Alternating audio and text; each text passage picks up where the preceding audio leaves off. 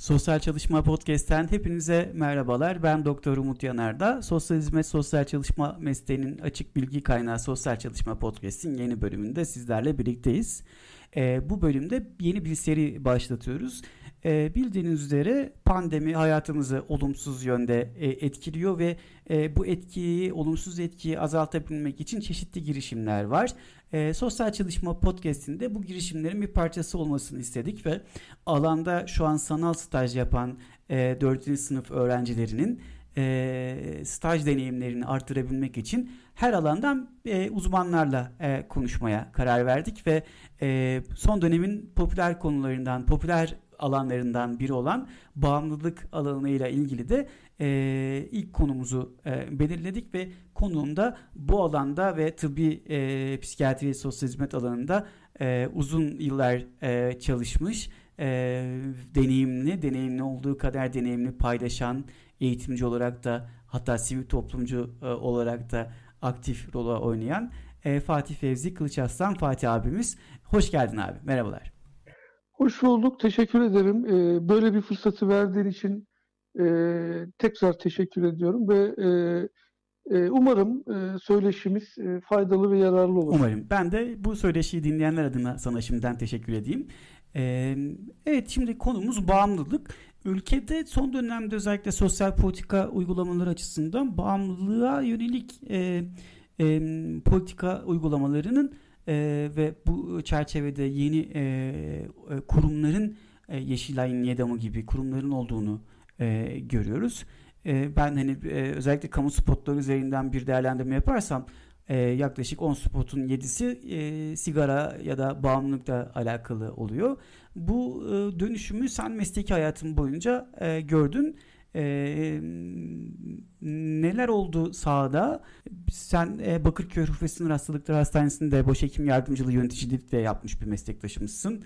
E, böyle bir e, hem yönetsel süreçleri e, görerek önce bir bağımlılık politikasının değişimine sen de sohbet etme konusu haline getirmek istiyorum. Ardından da bağımlılık alanında sosyal hizmet uzmanının ne yapıyor kendi deneyimlerinden e, bize anlatmanı istiyorum abi. Evet, e, biraz e, böyle e, somut düzeyde, biraz e, kendi e, mesleki e, öykümden yola çıkarak, yani Bakırköy ruh ve sinir hastalıklarında e, bağımlılarla nasıl çalıştım, nerede çalıştım, nasıl çalıştım ve e, oradaki deneyimlerinden e, gelişime ilişkin e, düşüncelerimi paylaşayım Umut. E, 97 yıllarında İstanbul'da e, sokak çocukları olgusu vardı. E, işte e, merkezi yerlerde Taksim, Beyoğlu, işte Bakırköy Özgürlük Meydanı gibi, Aksaray'da işte Vatan Caddesi e, civarlarında e, böyle e, özellikle 90'lı yılların başında e, terör olgusundan dolayı, ter, terörden dolayı e, göç eden aile çocukların yaşadığı sosyal sorunlar neticesinde çocuklar sokağa yönelmişler. İşte e, bir kısmı e, işte çalışan çocuklar ama bir bir e, azınlık da olsa bir kısmı da e, geceli gündüzlü sokakta yaşayan çocuklarla birlikte e, bağımlılığın e, özellikle çocuk ve ergenlerde e, gelişimini yani başlangıcını ve gelişimini görmeye başladım. E, tabii ki e, yani aile e, aile yanında da işte e, özellikle işte marangoz atölyelerinde çalışan çocuklar, e, tekstil atölyelerinde çalışan çocuklar, işte tiner, e, bali, e, ağırlıklı olarak uçucu maddeler şeklinde başlamıştı. E, ve biz o dönemde Bakırköy'de e, UMATEM, ilk adı e, Uçucu Madde Bağımlılığı Merkezi diye e, çocuklara yönelik bir merkez açıldı. E, bir yıl geçtikten sonra da e, ÇEMATEM'e dönüştürüldü. E, çocuk ve ergen madde bağımlılığı e, adı altında halen e, e, ba, e, özellikle çocuk ve ergen bağımlılığı tedavisi alanında hizmetlerini sürdürüyor e, bu kurum. E, burada şu şu dikkatimi çekti. Önce e, böyle marj, e, yani bağımlılık, e, şimdi yetişkin bağımlılığından bahsetmiyorum. Ben özellikle çocuk ve ergen bağımlılığından bahsediyorum. E, marjinal böyle bir alt kültür, e, işte e, ailelerin e, ya da çocukların kullandığı e, işte tiner, bali e, maddeyken yıllar içerisinde yani 90'lı yıllardan sonra 2000'li yıllarda özellikle e, çocuk ve ergenler arasında madde kullanımı hızla arttığını gözlemledim. Ben 2004 yılına kadar aktif e, Çematem'de e, sosyal hizmet uzmanı olarak çalıştım. Paralelinde Amatem'e de bakıyordum. Yani Amatem'in alkol ve madde bağımlılığı birimin de sosyal hizmet uzmanıydım. Yani Amatem'de de yetişkinlerde de e, böyle ekonomik düzeyi yüksek, işte ero, özellikle eroin kullanımının ekonomik düzeyi yüksek, e, hem eğitim düzeyi yüksek e, kesimlerde kullanıldığını, aynı şekilde e, biraz önce söylediğim gibi göç göç olgusuyla gelmiş, e, sosyal sorunlar yaşayan ya da aile içi ilişki sorunları yaşayan, ayrılmış, boşanmış e, aile çocukların e, bir şekilde işte e, yetişkinlik döneminde de e, madde kullanmayı sürdürdüklerini gördüm. Örneğin işte İstanbul'da Karagümrük e, mesela merkezi gibidir, Fatih merkezi gibidir. İşte Esenler'de Karabayır gibi. Böyle e, yıllar içerisinde e, e, marjinal alt, alt kültür grupları oluşmuş. Bu işin ticaretini yapan, e, bu işin e, geniş kitleler içerisinde e, sürekli kullanımı artan e, madde, e, uyuşturucu ve uyarıcı madde kullanımı bugüne kadar geldi. E, yani şöyle e, somut olarak söyleyeyim, e, marjinal bir grubun kullandığı e, bir madde çıktı artık toplumun her kesiminde e, eğitim düzeyi yüksek, ekonomik düzeyi yüksek, e, işte e, bir şekilde e, İstanbul gibi büyük şehirlerde göç olgusu halen devam ediyor. Göç olgusunun meydana getirdiği e, aile içi travmalar e, ya da bireysel travmalarla birlikte insanların bu tür e, madde kullanımına yöneldiklerini gö gözlemledim. Yani burada e, her şeyden önce maddenin bir toplumsal boyutuna dikkat çekmek istiyorum. Madde e, toplumsal sorunların, sosyal sorunların bir e, dışa vurumudur, bir sonucudur. Madde aile içi e, yaşanmış e, problemlerin, aile içi çatışmaların bir dışa vurumudur. Madde göç olgusunun e, bir dışa vurumudur. Madde yoksulluğun e, bir sonucudur. Madde e, bireyin psikopatolojisinin bir sonucudur. Yani antisosyal kişilik bozukluğu özelliği gösteren bir birey, e, ilişkilerinde ciddi uyum sorunları yaşayan, işte e, önce gençlik döneminde akranlarıyla ilişki sorunları yaşayan, işte okuluna devam etmeyen, yetişkinlik döneminde e, eşiyle problemler yaşayan, işiyle problemler yaşayan, e, çalışmayan, e, bir şekilde e, sürekli dışlanan e, bireylerin de aslında e, bir şekilde e, madde üzerinden e, kendilerini adeta bir ifade etme, madde üzerinden bir e, kimlik oluşturma e, ve toplum içerisinde e, özellikle e, maddenin hem e, e, ergenlik döneminde e, akran ilişkilerinin bir sonucu olarak e, gözlemlediğimiz gibi e, yetişkinlik döneminde de e, madde içen insanların bir arada olması. Şimdi e, ben yıllar önce e, Bakırköy'de çalıştığımı bilen komşum e, İstanbul Taşıtarla'da e, oturmuş. Bayrampaşa'ya bağlı bir e, semttir Taşıtarla. Sağmacıların alt tarafında bir yerdir. 60'lı yıllarda e, gece 12'den sonra e, kahvelerde esrar içildiğini anlatıyordu. Yani e, yaşı bayağı ileri 70'in üzerinde. E, gençlik döneminde diyor e, esrarcı kahveler vardı diyor. E, semtimizin belli kahveleri e, gece yaralarından sonra 12'den sonra toplu olarak e, işte esrar e, kullanılan kahvelere dönüştüğünü bir de e, kendi hayatımın şöyle örnekle söyleyeyim. Bir de şöyle bir şey var hani böyle bazı yerlerde görüyoruz işte ottur günah yoktur gibi e, söylemlerin olduğu muhafazakarlar ama evet. maddenin kullanıldığı yerler var. Keneviri bir e, sanki zararsız bir maddeymiş gibi algılama. İşte Anadolu'da yani, sigara yerine cigaranın aslında e, esrarla alakalı olduğunu hani cigara ah bir ateş ver cigaramı yakayım daki gibi değil belki ama yani genelde cigaranın denildiği zaman akla eser geldiğine dair e, kaynaklarda e, söylemler var. E, bu arada e, dinleyici sorusuyla o zaman hani e, birazcık da konuyu şekillendirmiş olalım. E, son, son dönemde de e, öncelikle soruyu soran arkadaşıma da teşekkür ederim Esma Yıldız. E, kendisi e, Yalova Üniversitesi'nin 4. sınıf son sınıf öğrencisi. E, bu kenevirin e, biraz daha diğer maddelerden zararsız bir maddeymiş gibi e, algılanması ve e, normalleştirilmesi hususunda ne dersin abi? Yani bu bizim kültürümüzde e, gördüğümüz bir şey mi? Yani normalleştirdiğimiz buradan şimdi mı kaynaklanıyor? mesela Maraş'a gidin Maraş otu vardır Evet. e, örneğin. Yani Maraş'ta e, çok yaygın.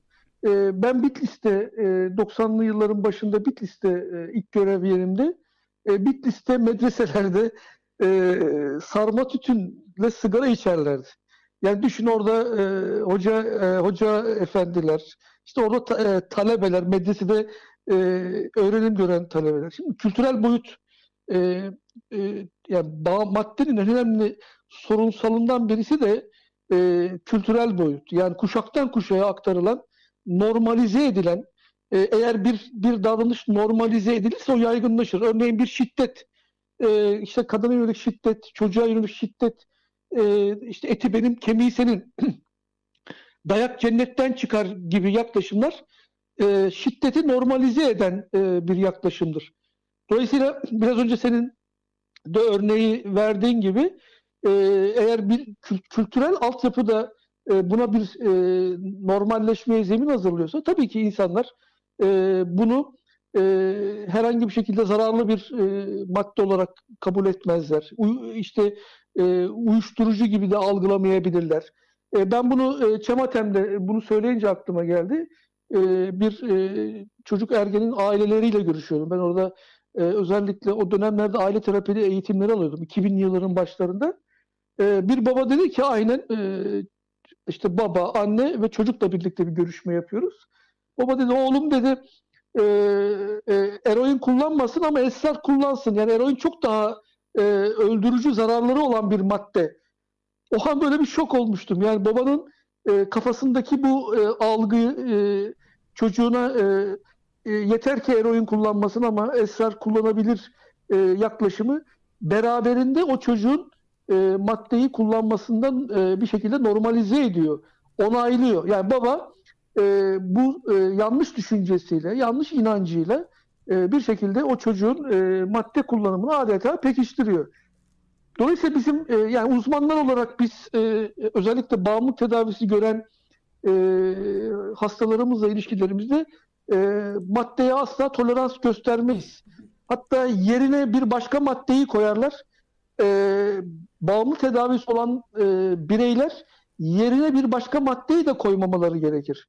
Bu e, tedavi anlamına gelmez. Aslında Ee, bu- yoksunluk etkilerinin e, çapraz e, e, bağımlılık mı diyorlardı onun öyle bir adı var. Tabii E, de başka bir bir de maddeyle başka bir maddeyle dengelemeye çalışıyor. çalışıyor. Yani e tabii bir aslına baktığınızda e, bir destek almadan da özellikle fiziksel bağımlılık açısından hani da- yoğun olan maddeler için söylüyoruz. E, bırakması çok kolay olan bir şey de değil.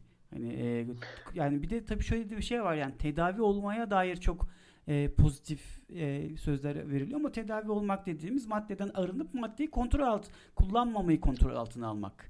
Yani böyle bir e, Evet. sihir de bekleniyormuş gibi an- analardan babalardan öyle şeyler görüyoruz. İşte burada inanç düzeyinde yani insanların yanlış inançları var.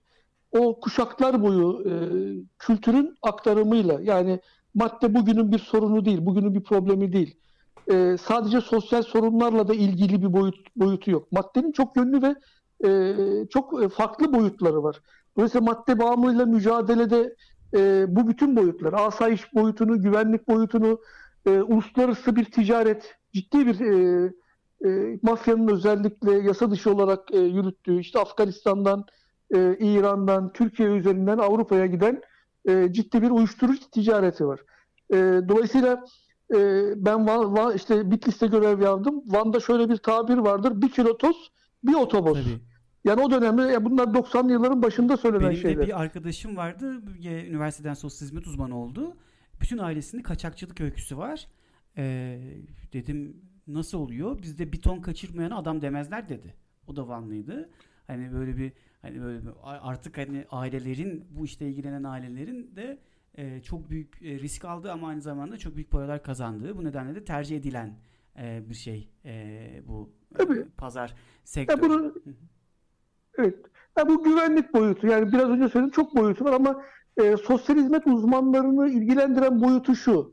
Ben aslında bağımlılığın arkasında e, e, en temel faktörlerden birisinin çocuk ihmali ve istismarının e, e, olduğunu düşünüyorum. Yani bu ülkenin e, çocuk sorununun bu ülkenin çocuk refahı sorununun, bu ülkenin e, çocuk hakları yaklaşımındaki e, yetersizliklerinin, kurumların yetersizliği, ailelerin bilinçsizliği, uzmanların bu konuda e, bu süreci yani çocuk ihmali ve istismarını nasıl yönetecekleri noktasında mevzuat yönüyle yetersiz bilgilerinin profesyonel becerileriyle e, çocukların e, ihmalini ve istismarını önlemedeki başarısızlıklarının ve e, bir bütün olarak toplumun duyarsızlığının bir sonucu olduğunu düşünüyorum. E, ben e, özellikle e, çocuk e, sorununun e, e, bugün için e, özellikle e, potansiyel e, başta çocuk ve ergenlerin madde kullanımı olmak üzere e, yetişkinlikle yetişkinlik döneminde madde kullanan bireylere baktığımızda aile öykülerini, aile anamnelerini aldığımızda hep bir e, başta ailede e, içinde şiddet olmak üzere cinsel şiddet yani cinsel istismar, e, sözel şiddet, fiziksel şiddet aynı zamanda toplumsal şiddetin. Yani e, bu ülkede ben 50 yıllık bir birey olarak söylüyorum, üzülerek söylüyorum. Yani elbette insan hakları temelli yaklaşan, e, demokratik e, bilinci gelişmiş, e, bireyler arası ilişkileri e, ayrımcılıktan uzak, nefret söyleminden uzak, e, eşitçilik ekseninde yani işte toplumsal cinsiyet eşitliğinden başlayarak özellikle e, çocukların herhangi bir şekilde ayrımcılığa tabi tutulmadan işte e, eğer bir çocuk e, eğitim hayatı devam etmek istiyorsa o çocuk eğitimine devam ettirilmeli. Bu bir yasal yükümlülüktür. Eğer o çocuk eğitimine devam etmiyorsa, işte tekstil atölyelerinde çalıştırılıyorsa, eğer o çocuk metroda, metrobüste, sokakta dilendiriliyorsa biz e, açıkçası bu ülkenin çocuk sorununu çözmeden bu ülkenin temelde madde bağımlılığı problemini çözemeyiz. Çünkü madde kullanımı aslında biraz önce vurguladığım gibi çocuğun gelişimsel problemi var. Yani sadece çocuğun aile yanında e, ebeveyni tarafından işte diyelim annesi babası tarafından bakılması, e, eğitime devam ettirilmesi de yeterli değil. O çocuğun ruhsal gelişimine uygun acaba bir ebeveyn yaklaşımı var mı? Acaba o çocuğun ruhsal gelişimine uygun bir eğitimci yaklaşımı var mı? Acaba toplum içerisinde e, farklı insanlarla o çocuk ilişki ve iletişim kurduğunda herhangi bir ayrımcılığa tabi tutulmadan, cinsiyet ayrımcılığına tabi tutulmadan, işte diyelim e, etnik ayrımcılığa tabi tutulmadan e, o çocuk bir birey olarak, bağımsız bir birey olarak ele alınıp onun duygularının olduğunu, düşünceleri olduğu, onun e, hayat içerisinde e, karar süreçlerinin olduğunu e, dikkate alan e, bir aile ve toplumsal düzeni var mı? Biz bunu bir kere e, gözden geçirmeliyiz. Aslında Eğer... burada da şöyle bir şey var anladığım kadarıyla. Sosyal hizmet mesleğinin aktif katılımı gerekiyor bu değerlendirmelerin yapılabilmesi için. Yani Kesin, burada kesinlikle. yani mikro hem mezo hem de makro düzeyde. Bakın evet. E, yani e, sosyal hizmet uzmanı olduğum için söylemiyorum. Tecrübemle söylüyorum. Alan ve saha tecrübemle söylüyorum. Şu an madde bağımlılığı mücadelesinde neden Türkiye istediği e, verimli sonuçları alamıyor? Neden Türkiye gelişmiş ülkelerde e, oluşan kurumların hala gerisinde kaldı? Yani örneğin e, gidin Almanya, sen Almanya'yı da bilirsin. E, mahalli düzeyde bağımlılık danışma merkezleri varken e, mahalli düzeyde birebir e, madde bağımlılarıyla e, tedavi sonrası takip sistemi içerisinde onların tekrar madde kullanmasını önleyici, e, onları destekleyici, e, işte psikososyal destekleyici, ekonomik destekleyici e, e, politikalar e, ve mesleki uygulamalar varken niye Türkiye'de bunları biz oluşturamadık? Çünkü Türkiye'de bağımlılıkla mücadeleye bir kere sosyal hizmet eksenli bir bakış geliştirilebilmiş değil. E, bağımlı, e, bağımlılık e, halen aslında sağlık da bir sosyal hizmettir. Bakın e, sağlığı bile doğru anlayabildiğimizi, sağlık hizmetleri bile doğru tanımlayabildiğimizi söyleyemem. Bugün e, dolayısıyla ben bir eleştirel yaklaşım getiriyorum. Yani amatemlere, işte YEDAM'ın kurduğu e, merkezlere eğer siz e, amatemde bir sosyal hizmet eksenli bir bakışınız olmazsa yani şöyle söyleyeyim örnek e, anlayabilecek düzeyde işte amatemlerin en önemli rolü nedir? Detoks e, yani bir şekilde arınmadır. Yani e, madde bağımlısı yatırıldığı zaman e, detoks tedavisiyle önce e, kullandığı maddeden arındırılır. E, bu yaklaşık bir haftadır. Yani yoğun bakım vardır amatemde. Yaklaşık bir hafta tedaviyle o kişi bağımlılıktan arındıktan sonra bireysel terapiler, grup terapileriyle biz yatarak tedavi veriyoruz. E peki e, taburcu ettikten sonra ne yapıyoruz e, bağımları? Yani çocuk vergenleri ne yapıyoruz? Onları destekleyici herhangi bir sosyal hizmet e, sistemimiz var mı? Onları takip edici bir sosyal hizmet uygulamamız var mı? Yerelde, e, aile içerisinde, toplum içerisinde. Ne yapıyoruz? Salı veriyoruz. Yani ben e, Karabük'te yaşayan e, Fatih Karabük'te, Çarşamba'da e, e, Kara, e, pardon Karagümrüklü e, ama Fatih Çarşamba'da yaşayan e, bir e, ismini vermek istemiyorum. E, yaklaşık 54 yaşında bir e, e, eroin bağımlısı hastam vardı.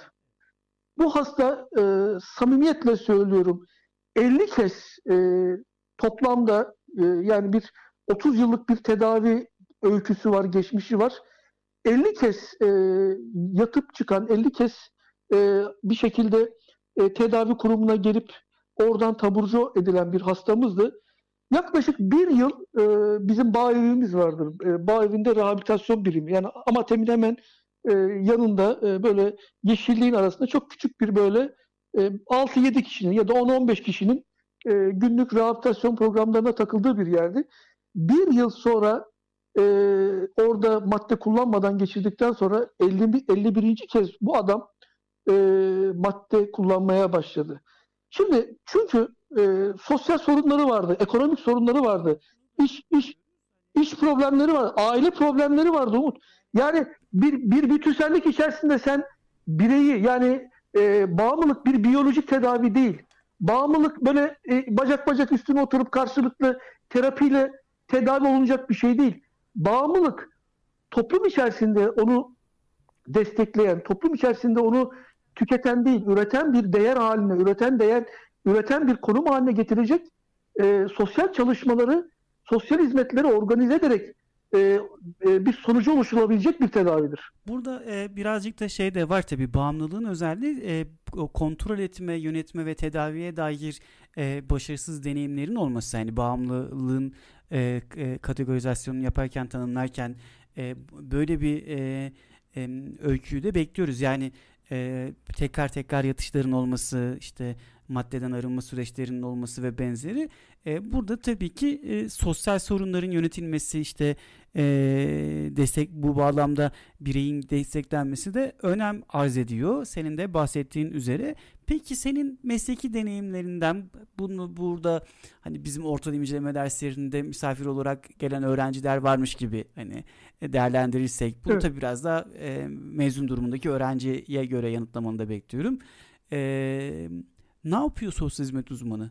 Ee, biraz çocuk eksenli konuştuk. Çematem deneyimlerin üzerinden devam edelim istersen. Neler yapıyorsunuz? Nasıl oluyor? Bu, burada e, bir, birkaç örnek vermeden önce şöyle bir saptama yapmak evet. istiyorum.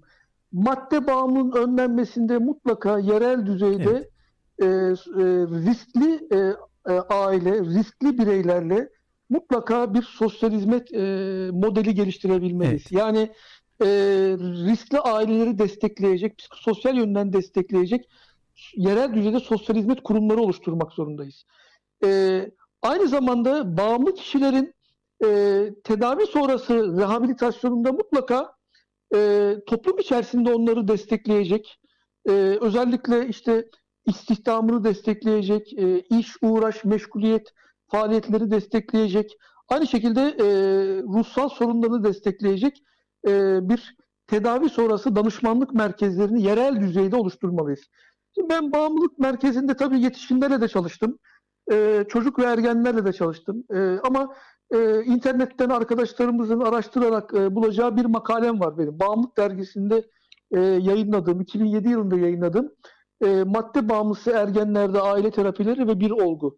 E, eğer e, internetten e, bu makaleye e, erişirlerse e, ayrıntılarına e, sahip olabilirler ama ben kısaca şöyle bu olguyu anlatayım.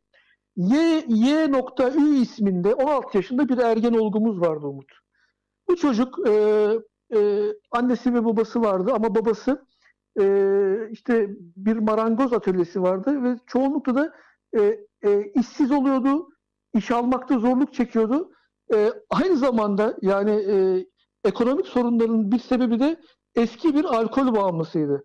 Hatta Amatem'de daha önceden e, alkol ba- e, bağımlılığı üzerine tedavi görmüştü. Şimdi bakın YÜ 16 yaşında bir erkek e, ergen çocuk babası e, eski bir alkol bağımlısı Amatem'de tedavi görmüş e, bir kişi.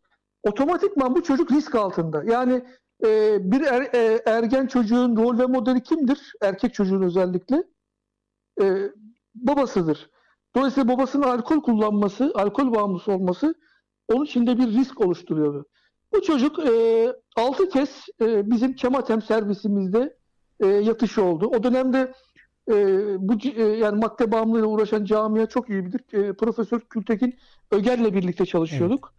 E, Kültekin Öger e, psikiyatrist olarak e, Kematem'den sorumlu hekimdi. E, YÜ e, 6 kez artık e, e, sürekli yatıp çıkıyor, yatıp çıkıyor. Aynı zamanda YÜ ara ara e, sokakta yaşıyor. E, işte orada Özgürlük Meydanı'ndan zabıtalar getiriyor, polisler getiriyor. Yani hem hastanedeki tedavi ekibi çok iyi tanıyordu hem de böyle zabıtalar, polisler onu çok iyi tanıyordu. Sonunda dedi ki e, Kültegün Ögel, e, biz e, YÜ ile artık yatarak tedaviyle değil, YÜ ile aile tedavisi yöntemiyle, aile terapileri yöntemiyle e, bundan sonraki e, çalışmamıza devam edeceğiz dedi. Enteresandı Umut. E, bu çocuk 6 kez yetişinde hiç babasını görmedik. Hiç babası tedaviye gelmedi. Sürekli gariban bir annesi var. E, çocuğun yattığı zaman eşyalarını getirir. İşte taburcu alınacağı zaman gelir taburcu alır. E, hiçbir zaman babayla e, bir temasımız olmadı. Yani babayla görüşmemiz de olmadı. E, ne Kültekin e, Ögel Bey'in oldu ne de e, oradaki diğer e, sağlık personelinin oldu. E, ama aile tedavisinde dedik ki bizim koşulumuz e, aile görüşmelerine anne, baba, çocuk bir arada katılacaklar. Bakın burada bir e, çok önemli bir vurgu yapacağım. Ve baba o aile tedavisiyle e, kliniğe geldi. Ve 13 hafta, birkaç hafta e, mazeretli olarak gelmedi baba. Hatta bir seansa tek başına geldi baba. Yani YÜ'de o, o esnada bir tekstil atölyesinde çalışmaya başlamıştı. İşe girmişti. Annenin de bir mazereti vardı. Baba bizim tedavimize 5. E, ya da 6. seansta tek başına geldi. Şimdi bakın ben burada şunu özellikle vurgulamak istiyorum. Ee, yani benim e, mesleki kariyerimde odak çalışma alanım ailedir. Yani ben özellikle aile terapileri üzerine çok uzun yıllardır çalıştım. Şimdi e, aile danışmanlığı eğitimcisi olarak da üniversitelerde eğitim veriyorum. E, özellikle bağımlılıkta e, babalar yok. Bakın e, Esenyurt'ta bir rehabilitasyon merkezi açılmıştı. Orada çalışan e, işte e, sosyolog ve sosyal hizmet uzmanı bizim öğrencimizdi. Dedim e, kaç hasta e, şu an e, tedavi sonrası rehabilitasyon merkezinde yatılı bir merkez Esenyurt Belediyesi'nin. Kaç hasta dedim orada dedim şu an dedim e, rehabilitasyon hizmetinden yararlanıyor. Yaklaşık 20 küsür e, sayı vermişlerdi. Kaç tanesinin babasını e, ile temas kurdunuz? O 20 küsür hastadan 3 tane e, 3 hastanın babasıyla temas kurmuşlardı. Diğerlerinin babası yoktu ortalıkta. Yani hiçbir şekilde tedavi sürecinin bir parçası, e, tedavi ekibiyle bir koalisyon, e, te, e, tedavi sürecinde e, anne, baba, çocuk üçgeni hiçbir şekilde oluşmuyor. Şimdi buradan bakın ben buradan net bir şey söylüyorum. Buradan asla babanın tedavi sürecinin bir parçası olmadı. Özellikle çocuk ve ergen bağımlılığı için söylüyorum. E, bizi dinleyen e, öğrenci arkadaşlar asla e, bir olumlu sonuç çıkaramazlar. Ayrıca yetişkinlerin madde kullanımına baktığımızda da aile içi travmaların e, biraz önce vurguladığım gibi ihmal, istismar, şiddet, özellikle ebeveynleriyle yaşadıkları derin çatışmalar ve ağırlıklı da olarak babalarıyla yaşadıkları derin çatışmalar. Bakın bu ülkede ben yaygın olarak aile eğitimleri de veriyorum. Bu ülkede babaların bir sorunu var. Yani bu ülkede çocuklarla ilişkilerde e, anneler öne çıkmış, anneler her türlü sorumluluğu almış. Biraz dini ve kültürel faktörler de burada etkili oluyor. Ama bunlar doğru değil, bunlar sağlıklı değil e, sağlıklı bir çocuğun yetiştirilmesinde anne baba eşit düzeyde e, işbirliği içerisinde rol almalı ve sorumluluk almalı. Şimdi buradan bir e, sonuca gelmek istiyorum. Bağımlılık aslında bir e, aile hastalığı. Bağımlılık aslında bir sosyal sorundur. Toplumsal sorundur. Dolayısıyla eğer bu ülkenin perspektifinde bağımlılık tedavisinden verim almak varsa siz toplum temelli, siz e, bir şekilde sosyal sorunları çözümleyici yaklaşımlar geliştirmeden yani e, bu ülkenin e, anayasanın temel ilkelerinden birisi olan sosyal devlet ilkesini e, işletmeden, verimli bir şekilde ortaya koymadan ve yerel düzeyde, mahalli düzeyde sosyal hizmet kurumlarını e, o kurumlarda e, hem önleyici, koruyucu ve önleyici e, hizmetlere, sosyal hizmetlere hem de e, işte risk grupları ya da e, işte ihmal ve istismar mağduru çocuklar, madde bağımlısı çocuklar ya da işte diyelim e, madde kullanan bireyler ya da işte cezaevinden çıkmış insanlar, yoksullar, e, kimsesizler vesaireler, engelliler siz mahalli düzeyde sosyal hizmet kurumlarını e, örgütlemezseniz böyle yani amatemlerle, işte hastanelerle, böyle merkezi yerlerle aya ayağımıza çağırarak hadi gel benim ayağıma gel de tedavi ol diyerek açıkça söylüyorum. E, biz e, şu anki sistemden asla verim alamayız. Eğer YEDAM'ı oluşturuyorlarsa Yeşilay tamamen bir sosyal hizmet e, perspektifiyle o YEDAM'ları oluşturmak zorundalar. Yoksa telefonla danışmanlıkla falan filan açıkça sana söylüyorum e, sadece e, bu işin e, bir bir tarafını e, e, bir yani çok da küçümsemek istemiyorum oradaki yapılan çalışmalar ama bir tarafına hizmet ederler. Ama diğer tarafında çok ciddi e, bu ülkede e, sosyal sorunlar var. Evet. Bireylerin, çocukların, gençlerin, ailelerin e, yaşadıkları derin travmalar, problemler evet. var. Bu bütünlük içerisinde e, bağımlılığa e, ve bağımlılık tedavisine bakmak gerekiyor. Evet. Yani burada aslında e, toplum temelli uygulamaların e, klinik alandaki önemini e, görüyoruz. Tabii ki burada e, tüm çabalar iyi niyetli ve e, bir e, değişim yaratmaya e, yönelik. Özellikle amatem sayısının artması, işte YEDAM'lerin açılması, bağımlılık alanında bir politik dönüşümün politika açısından yeni bir uygulama alanlarının olmasını da beraberinde getiriyor. YEDAM'da arkadaşlar kitap yazmışlar. Ee, henüz ulaşmadı ama orada da yaptıkları çalışmaları anlatıyorlar. Bu böyle bir hani bilgi üretimi, sosyal açısından bilgi üretiminin olduğunu görüyoruz ama burada birazcık da toplum ayağı eksikmiş e, gibi. Şimdi bu, bu burada e, e, tabii şu an biz mevcut kurumlar içerisinden bu süreci yönetmemiz lazım. Ben her zaman e, bu alanda bir takım boşluklar oluştuğu için dernekler ve vesaire vakıflar giriyorlar. Ben bunları çok doğru bulmuyorum. Hı hı. E, benden bu konuda çok talepler olur e, ve mutlaka amatemlere yönlendiririm. Yani e, devletten ve devletin oluşturduğu kurumlar dışında e, başka kurumlara yönelmek farklı riskleri, farklı istismarları, farklı sorunları da e, oluşturabilir. Tabii burada sivil toplum gelişmeli, eyvallah ama e, tedavi hizmeti e, e, bir kere multidisipliner bir yaklaşımla ele alınmalı ve bu yaklaşımda mutlaka devletin şemsiyesinde, devletin kurumlarında bu tedavi süreci takip edilmeli. Ya da işte yerel yönetimler, belediyeler aktif tedavi sürecinin bir parçası olmalı. Artık belediyeler böyle yol, kaldırım, bilmem ne yapmaktan çıkıp insana hizmet edecek, özellikle sosyal hizmet odaklı e, aktif çalışmalar yürütmeli. Burada bir e, somut bir örnek vermek istiyorum. E, sen de bilirsin e, toplum ruh sağlığı merkezleri var. Evet.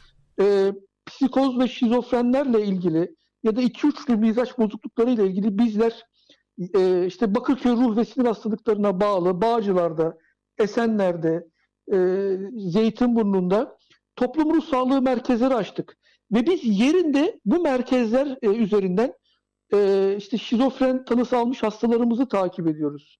Bipolar bozukluğu tanısı almış hastalarımızı gidiyoruz ev, evinde ziyaret ediyoruz. Psikiyatrist, psikolog, sosyal hizmet uzmanı e, bizzat birlikte gidiyorlar, kapısını çalıyorlar, e, evine konuk oluyorlar. Enjeksiyonu varsa evinde enjeksiyonunu evet. yapıyorlar. Evinde ailesiyle ilişki, iletişim kuruyorlar. Bakın toplum temelli e, yaklaşımların e, önemini burada vurgulamak evet. istiyorum. Belki de madde bağımlılığı alanında da bu işler yapılabilir. Ben de TRSM'de çalıştım kısa bir sürede olsa.